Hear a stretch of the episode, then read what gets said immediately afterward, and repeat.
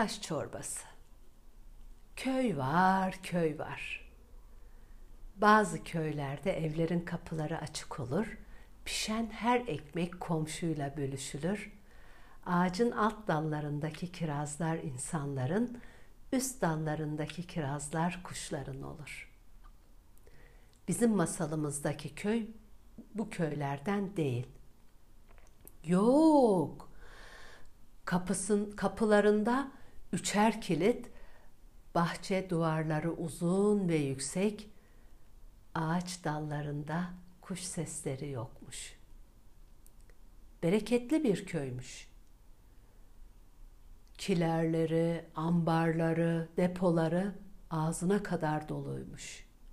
Ama insanlar bu ancak bize yeter derlermiş. Bir gün köye biz bir gezgin gelmiş.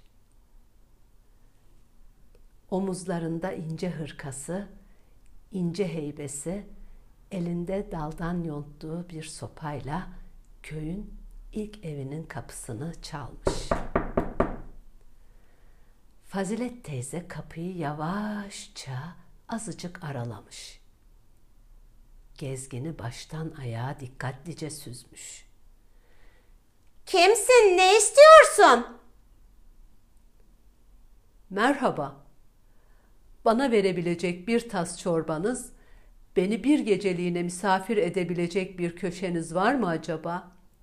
Size minnettar olurum. Evimdeki yemek ancak bana yeter. Bir lokma fazla ekmeğim bile yok. İnan. Kusura bakma. Gezgin bitişikteki eve giderken ki Fazilet teyzenin evinden yayılan taze pişmiş mis gibi ekmek kokusunu ve domatesle dolu bahçeyi fark etti. Geriye dönüp Fazilet teyzenin kapısını tekrar çaldı. Fazilet teyze kapıyı araladı. Teyzeciğim, madem bana verecek bir tas çorbanız ve beni misafir edecek bir köşeniz yok, o halde ben sizi soframa davet ediyorum. ne? Sofra mı? Senin sofran mı var ki? Canım bir taş çorbası çekti. Bu çorbayı sadece gezginler bilir. Pişireyim de birlikte yiyelim. Taş çorbası mı? Fazilet teyze şaşkın ve merakla böyle ucuz bir şeyin çorbası nasıl olur ki? dedi gezgin gülümseyerek. Bunun için öncelikle iyi bir çorba taşınızın olması lazım. Bu çorba taşını ancak çok yürüyenler bulabilir. O yüzden de bu çorbayı sadece gezginler bilir. Neyse ki ben de çok uzaklardan getirdiğim iyi bir çorba taşım var. Bir de ateş lazım. Şu meydanda ateşi yakarım. Suyu da meydandaki çeşmeden alırım. Bana bir de kazan lazım. Sizden kazan ödünç alabilir miyim? Fazilet teyze kazanı verdi. Gezgin meydanda ateşi yakıp kazana suyu koydu ve kaynattı. Su kaynayınca cebinden çıkardığı bir beze sarılı yuvarlak taşı kazanın içerisine bıraktı ve büyük bir kepçeyle karıştırmaya başladı. Fazilet teyze merakla ateşe yaklaştı. Buna başka bir şey konmayacak mı? Yok teyzeciğim. Bu çorba sade güzel olur. Gerçi biraz tuz, biraz karabiber eklenebilir. Fazilet teyze evinden biraz tuz, biraz karabiber, biraz pul biber, biraz da nane getirdi. Gezgin baharatları çorbaya ilave etti. Çorbadan baharat kokuları yükselmeye başladı. Ateşi görenler orada ne oluyor diye merak edip yaklaştılar. Burada ne oluyor? Nedir bu?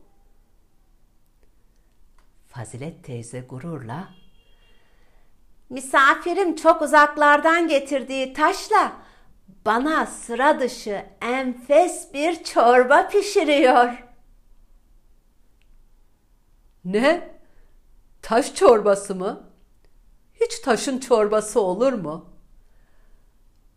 Buna başka bir şey ilave edilmeyecek mi? Gezgin, yok. Bu çorba sade güzel olur. Gerçi patatesli de yapan var. İsteyen istediği gibi yapabilir.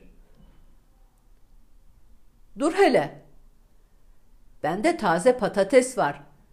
Dün topraktan çıkardıydım. Birisi bende sarımsak var, birisi bende soğan var, biri de bende pırasa var diyerek getirdikleri malzemeleri soyup doğradılar ve kazana eklediler. Kazandaki su kaynadıkça etrafa mis gibi kokular çıkmaya başladı. Gezgin çorbanın tadına baktı. Güzel olacak. Köy halkı ateşin etrafında toplanmıştı. Çorbadan çıkan güzel kokular insanları acıktırmaya başladı. Gezgin bir kez daha çorbanın tadına baktı. Hmm, mis gibi kokuyor. Taş biraz daha kaynayınca çorbamız hazır olacak. Gerçi havuç olsaydı rengi de güzel olurdu. Ama bizim için önemli olan kokusu ve tadı. Az bekle de bende havuç var gideyim de getireyim. Çorbamızın rengi de güzel olsun. Gelen havuçlar da soyulup doğrandıktan sonra kazana eklendi. Çorba altın sarısı renk aldı. Etrafa mis gibi kokular yayılıyordu. Gezgin, çorba güzel olacak. Gerçi bugüne kadar yediğim en güzel çorbayı bir çobanla birlikte yedik.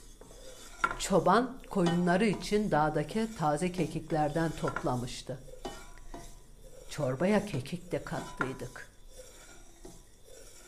Neyse canım, bulduğumuzda yetinmemiz lazım.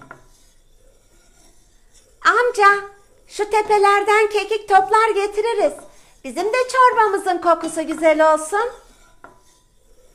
Çocuklar koşarak tepeden taze kekik toplayıp getirdiler ve çorbaya eklendi.